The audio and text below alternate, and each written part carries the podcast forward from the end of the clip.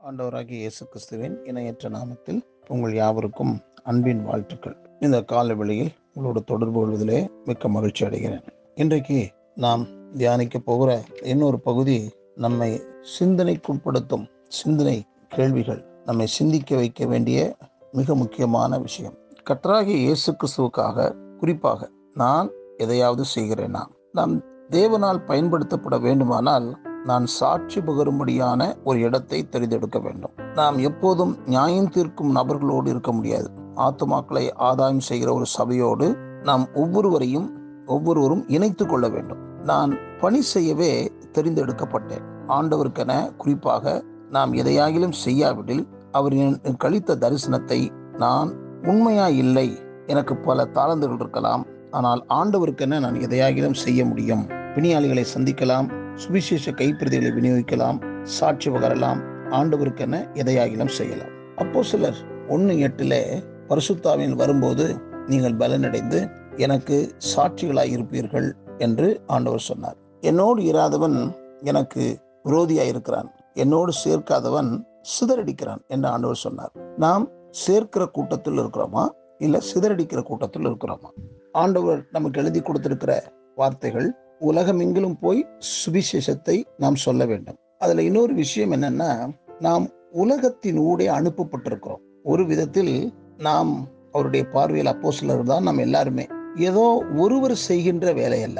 எல்லாருமே தேவ ராஜ்யத்திற்காக நாம் செய்ய வேண்டும். அதை எப்படி மனதிலே கொள்ள வேண்டுமானால் நான் எந்த இடத்தில் இருக்கிறேனோ அது என்னுடைய மிஷினரி தளம். அந்த இடத்தில் கிறிஸ்துவுக்காக வாழவும் கிறிஸ்துவை சாட்சி பகரவும் சாட்சியாக வாழவுமே கத்தரின் அந்த இடத்தில் வைத்திருக்கிறார். படிக்கின்ற இடமா இருக்கலாம் இல்லாவிட்டால் வேலை செய்கிற இடமாக இருக்கலாம் வாழுகின்ற பகுதியாக இருக்கலாம் இதை அநேகர் மறந்து விடுகின்றனர்.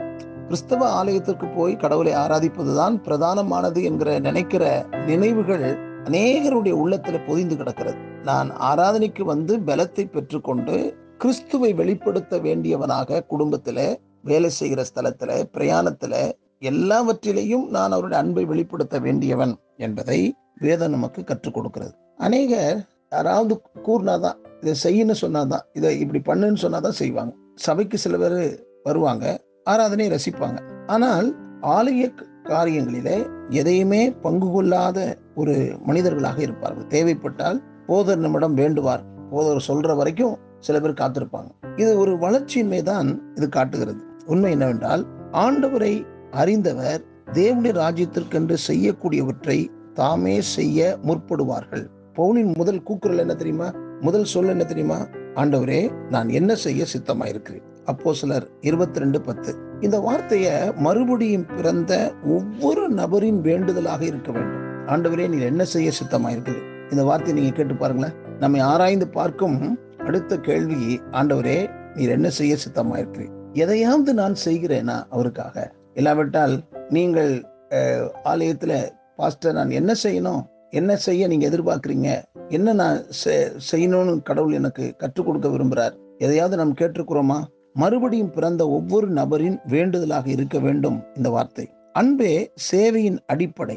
ஆண்டவர் நேசிப்பவர் தாமே அவருக்காக பணிகளை செய்வார்கள். அவர்கள் ஒரு காலம் அமைதியாக இருக்க மாட்டார். மற்றவர்கள் பாராட்டும்படியாகவோ இல்லாவிட்டால் மற்றவர்கள் சொல்லித்தான் செய்ய வேண்டிய அவசியம் இல்லை அவர்கள் உள்ளத்திலிருந்தே ஊறுகிற நீரூற்றை போல தேவனுக்காக எதையாவது ஒன்றை செய்ய வேண்டும் சாதிக்க வேண்டும் என்ற எண்ணம் இருக்கும். யாராவது அழைக்க வேண்டும் என்ற எதிர்பார்ப்பை கலைந்து தேவனுக்காக தேவனுக்கு காத்திருந்து அவரிடமிருந்தே நாம் நடத்துதலை பெற்றுக்கொள்ள வேண்டும். ஒருவேளை தேவன் சிறுவர் ஊழியத்தை செய்ய நேராக நடத்தலாம். அப்படி நடத்தும் போது ஊழியரோடு நாம் பேசி நமது ஊழியத்தை துவங்க வேண்டும். ஒருவேளை தேவன் நல்ல குரலை கொடுத்திருந்தா தேவனுக்காக பாடலாம்.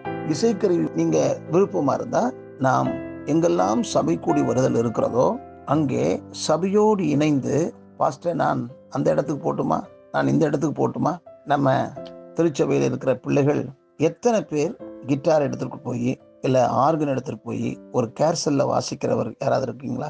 இதை முதல்ல துவக்குங்கள். எப்பொழுதும் தாழ்மையா இருந்து அங்கே போய் உட்கார்ந்து பாடுவதும் கர்த்தரை ஆராதிப்பதுமான ஒரு செயல்பாடாக இருக்க வேண்டும். நீங்கள் ஒரு உதவியாளராக அழைக்கப்பட்டிருக்கலாம். சில பேர் வாலிபர் ஊழியம் செய்ய பாரமுடையவர்களாக இருக்கலாம். சில பேர் ஜெபிக்கக்கூடிய ஊழியமாக இருக்கலாம். மிஷினரி ஊழியத்தை குறித்த பாரம் நம்மை அழுத்தி அதற்கு நேராக தேவ நம்மை நடத்தலாம். ஒன்று மட்டும் நிச்சயம். மறுபடியும் பிறந்த நபரால் அமைதியாக இருக்க முடியாது அமைதியாக வாழ முடியாது. அந்த அன்பு இருந்தால் அவர்களுக்குள்ளே கொதித்தெழுகின்ற ஒரு அனுபவம் உண்டாகும். எனவே கேள்வியை மறுபடியும் கேட்கலாம். நாம் உற்சாகமாக தேவனுக்கென்று செயல்பட்டு கொண்டிருக்கிறேனா?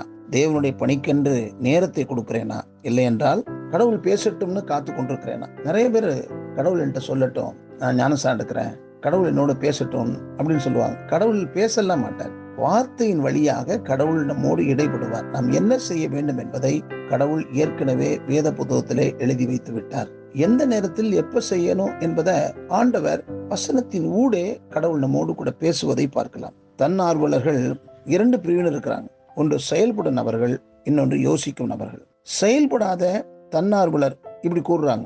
ஆண்டவரே நான் இங்கு இருக்கிறேன் என்று. ஆனால் செயல்படும் தன்னார்வலர் கூறுவது என்ன தெரியுமா? என்னை அனுப்பும் ஆண்டவரே என்று. நான் இருக்கிறேன் என்று சொல்லுகிறவரா? என்னை அனுப்பும் ஆண்டவரே என்று சொல்லுகிற தன்னார்வ உள்ளவர்களா? நீங்க எந்த கூட்டத்தில் இருக்கீங்க? என்னை அனுப்பும் ஆண்டவரே ஐ எம் ரெடி அப்படின்னு சொல்றத கூட்டத்தில் இருக்கிறேன்னா இந்த நாம் சிந்தித்த இந்த ஏழு கேள்விகளை நாம் கேட்டு அதற்கேற்றபடி நாம் வாழ்க்கையை சரி செய்து கொள்ளும்போதுதான் வெட்கப்படாத ஊழியனாக சத்திய வசனத்தை நிதானமாக பகுத்து போதிக்கிறவனாக தேவனுக்கு முன்பாக உத்தமனாக நாம் நிறுத்தப்பட முடியும். ரெண்டு திமுத்தி ரெண்டு பதினாறு. தேவனுடைய எதிர்பார்ப்புகளை நாம் நிறைவேற்ற வேண்டும். அப்பொழுதுதான் அவர் நல்லது உத்தமம் உண்மையான ஊழியக்காரனே. மத்திய இருபத்தி ஐந்து இருபத்தொன்னிலே அவர் கூறுவது நிறைவேறும். தேவன் உங்களை ஆசிர்வித்து அற்புதமாய் வழிநடத்துவாராக. சிந்தியுங்கள் செயல்படுங்கள். தேவனுடைய திருச்சபைக்கு பிரயோஜனமாய் இருங்கள் ஆமேன்.